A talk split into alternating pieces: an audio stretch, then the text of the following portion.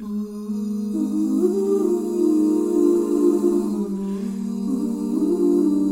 果我们和所有的病痛讲好，一律只活在六十五岁，比平均寿命要少一些，我们换到的是不再病痛，不再疑虑何时死，可以按时准备。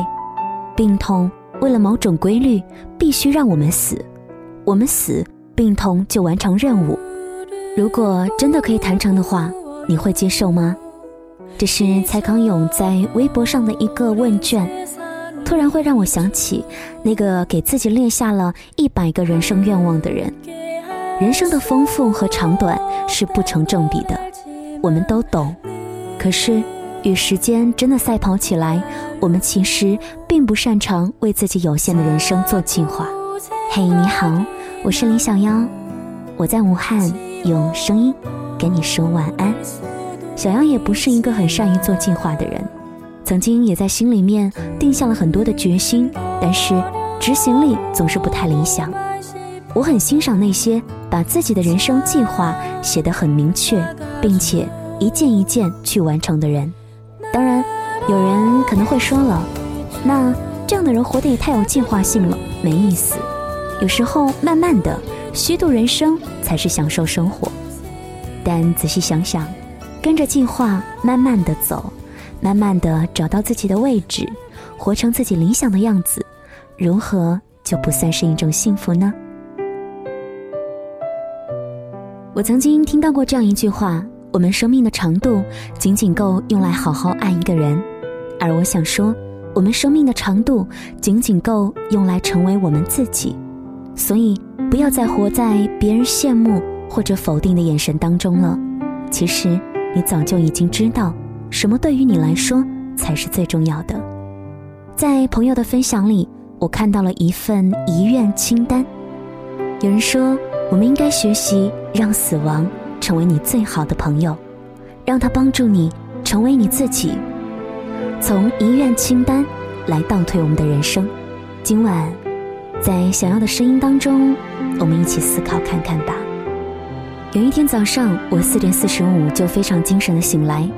那个时候正好是太阳升起的时间，迎着清晨五点独有的阳光浴，我去操场跑步。在跑到第五圈时，操场草坪上的灌溉设施开始像喷泉一样的绽放，在阳光下竟有一些彩虹般的闪闪发光。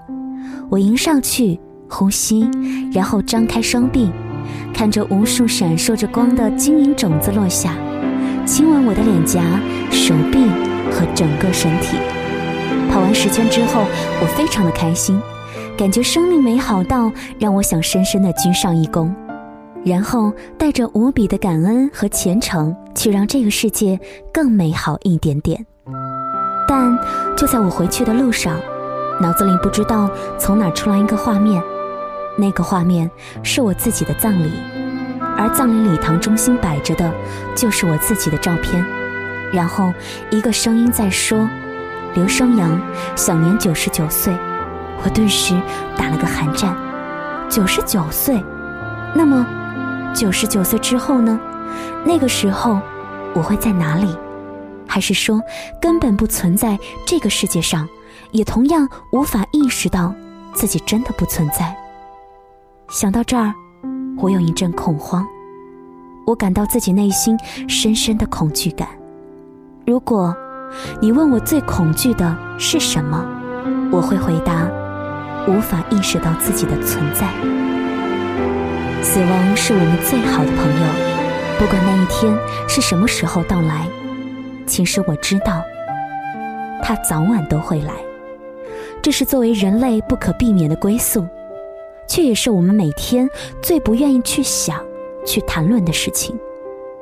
我想，那个美好到。让我想象生命深深鞠上一躬的早上，之所以会让我想到死亡，正是因为死亡创造这样的美好。也许你要问，为什么？原因很简单，死亡最开始的意思是结束，它代表生命的终结和意识的消亡。死亡给予生命意义，因为我们有限的存在于这个世界上，才让我们的到来显得格外的珍贵。你可以想象一下，如果你无限的存活在这个世界上，像吸血鬼或者其他不会衰老的人造生物一样，你还要追求什么意义感或者自我实现？那么今天和明天还有什么区别呢？Steven Jobs 在他著名的2005年斯坦福毕业典礼当中说到这些话：在死亡面前，那些不重要的纷纷被我们放下，留下仅仅对我们最重要的事情。Jobs 说，他每天早上都会看着镜中的自己，问道：“如果今天是我生命的最后一天，那么我今天所要做的事情会不会是我想做的？如果这个答案连续很多天都是 no 的话，他就知道他该做出改变了。从遗愿清单开始倒推你的人生。看到这句话的时候，我也开始思考了。其实，我们避而不谈的死亡，会帮助我们梳理人生最最重要的东西。你今天早上出门忘记带伞，结果下雨了，运气真糟，是不是？你本来就要迟到了，狂奔着去追赶那一辆二十分钟才来一趟的公交车，但是没有赶上，运气真糟，是不是？你到了公司，结果发现昨晚写的一个重要的报告，在最终修订版忘了保存，现在漏洞百出的你还要在领导面前做报告，运气太糟了，是不是？你那猪一般的队友同事，今天把图纸画完交给你的，结果他实在没有做完，你还要帮他一起加班，不得不取消和女朋友的约会，简直气死人了，对不对？那么，请你问问自己。这些事情会不会是在你躺在临终前的床上觉得很难过、很懊恼的事情呢？当然不会。那么，当你躺在临终的床上，最可能后悔的是什么呢？你可以花一分钟的时间来想一想。有一位社会学家做了这样一个调查，他们问即将重病离开人世的患者：“这辈子你最后悔的是什么？”然后他们统计出了这样的结果：临终前的人们最后悔的五件事情。一，我真希望我没有花那么多的时间在工作上。二，我真希望我跟朋友保持了联系。三，我真希望我能够容许自己更幸福一些。四，我真希望我有勇气表达最真实的自己。五。我真希望我可以为了自己的梦想，而不是他人对我的期待而活。那么，亲爱的你，也请你想一想：如果此生你没有做什么，在你走到生命尽头时，会后悔不已吗？如果你知道什么对你来说是最重要的，那么生活当中一切的琐事。就变得无足轻重了。那么，亲爱的你，如果在你的遗愿清单上写上你死前最想做的一百件事情，他们会是什么呢？后来我自己也开始尝试去写整整一百个愿望，不管是大事还是小事。也许你也可以给自己起码一个上午或者下午的时间。在安静的、不被打扰的地方，写下你死前最想做的一百件事情，并且由近到远，为他们的实现定一个期限。从遗愿清单来倒推我们自己的人生，其实每一天都会是一个新的礼物。但你可以做到每天都保证自己不留遗憾的做着你最想做的事情，成为最最真实的自己。而这一切都可以从你的遗愿清单开始。根据你的目标所在，在你的日历或者各种时间管理软件当中，给自己制定一些学习计划。当你发现你所有的目标都在向对着你来说最重要、表达最真实的自己、最让你没有遗憾的方向发展时，很多不重要的东西，我们开始懂得了拒绝。没有人可以为我们做决策。当我们迷茫的时候，当我们不清楚自己想要什么的时候，总是会有无数的人来抢夺我们的时间资源。也许，真正属于你的，只有时间。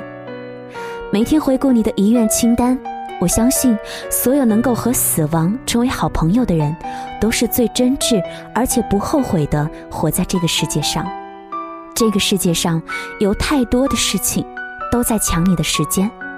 你的公司、你的同事、你的上司和领导、你的下属、你的朋友、你的亲人和爱人、你的孩子，还有无数希望你把时间分给他们的人。我们永远都有做不完的事情，可我们的每一天只有二十四个小时。有人说，虽然老天挺不公平的，但是在时间上，他是公平的。他给每个人的每一天都是满满的二十四个小时，但想想看，在这个世界上，只有那么一些事情对于我们来说是最重要的，而在我们十分有限的生命长度，也仅够我们去做这些对于我们来说最重要的事情。如果你选择把这样的时间分给对于你来说不重要的事儿上，等待你的可能是临终前那一声疼彻心扉的叹息吧。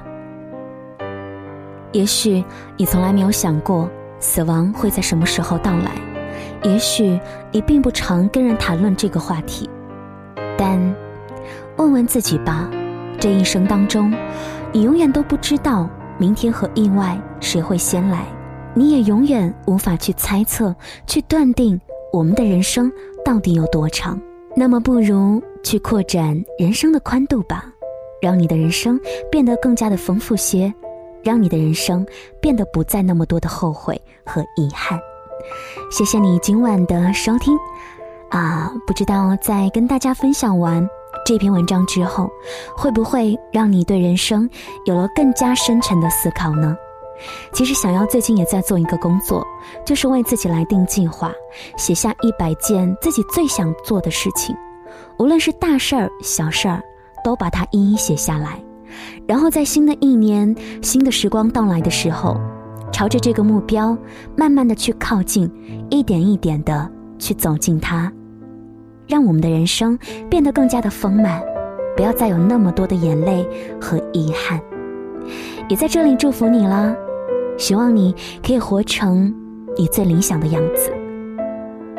节目之外呢，欢迎大家通过新浪微博或者是微信来找到小妖，直接搜索 DJ 林小妖，林是黎明的林，小是大小的小，妖是妖精的妖，可以随时随地的来关注我们的节目信息，或者在听节目的时候来给我留言，或者在听完这期节目，你也有一些人生很大的愿望还没有实现的，赶紧行动起来吧。或者跟我们大家一起来分享，让我们一起努力的去完成它。要说晚安了，晚安武汉，晚安不同城市的你。如今的我总是感到迷惑，像阵风，不知明天的方向，有时失落。偶尔沉默孤单，现实的重量踏在微弱的肩上。谁在追赶？谁在旁观？谁在寻觅的路上转了几个弯？谁在沮丧？谁在悲观？你可记得当时我们都是那么的勇敢，那年的愿望，当初的梦想，实现了多少？还有多少埋藏在路上？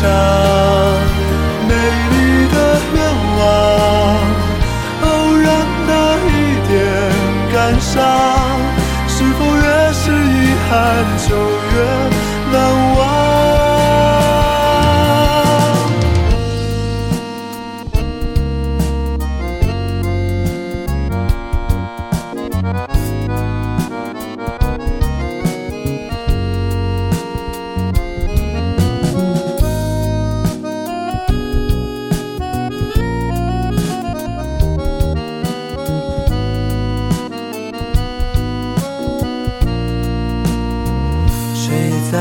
追赶？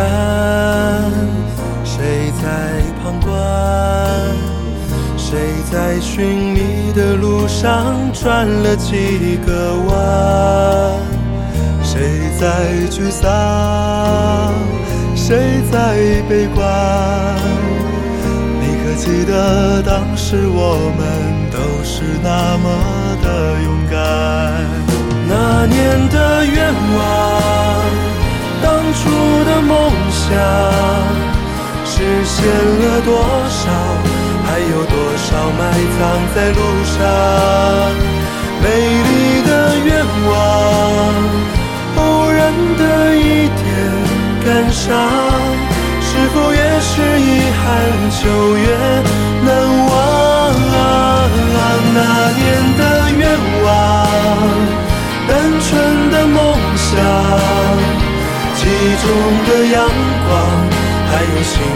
空底下的仰望，美丽的愿望，遥远的一点光亮，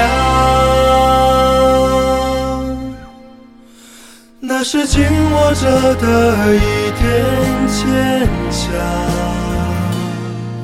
也许我们都是一样，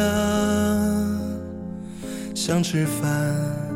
不见未来的彼岸，有时脆弱，偶尔撑着一半。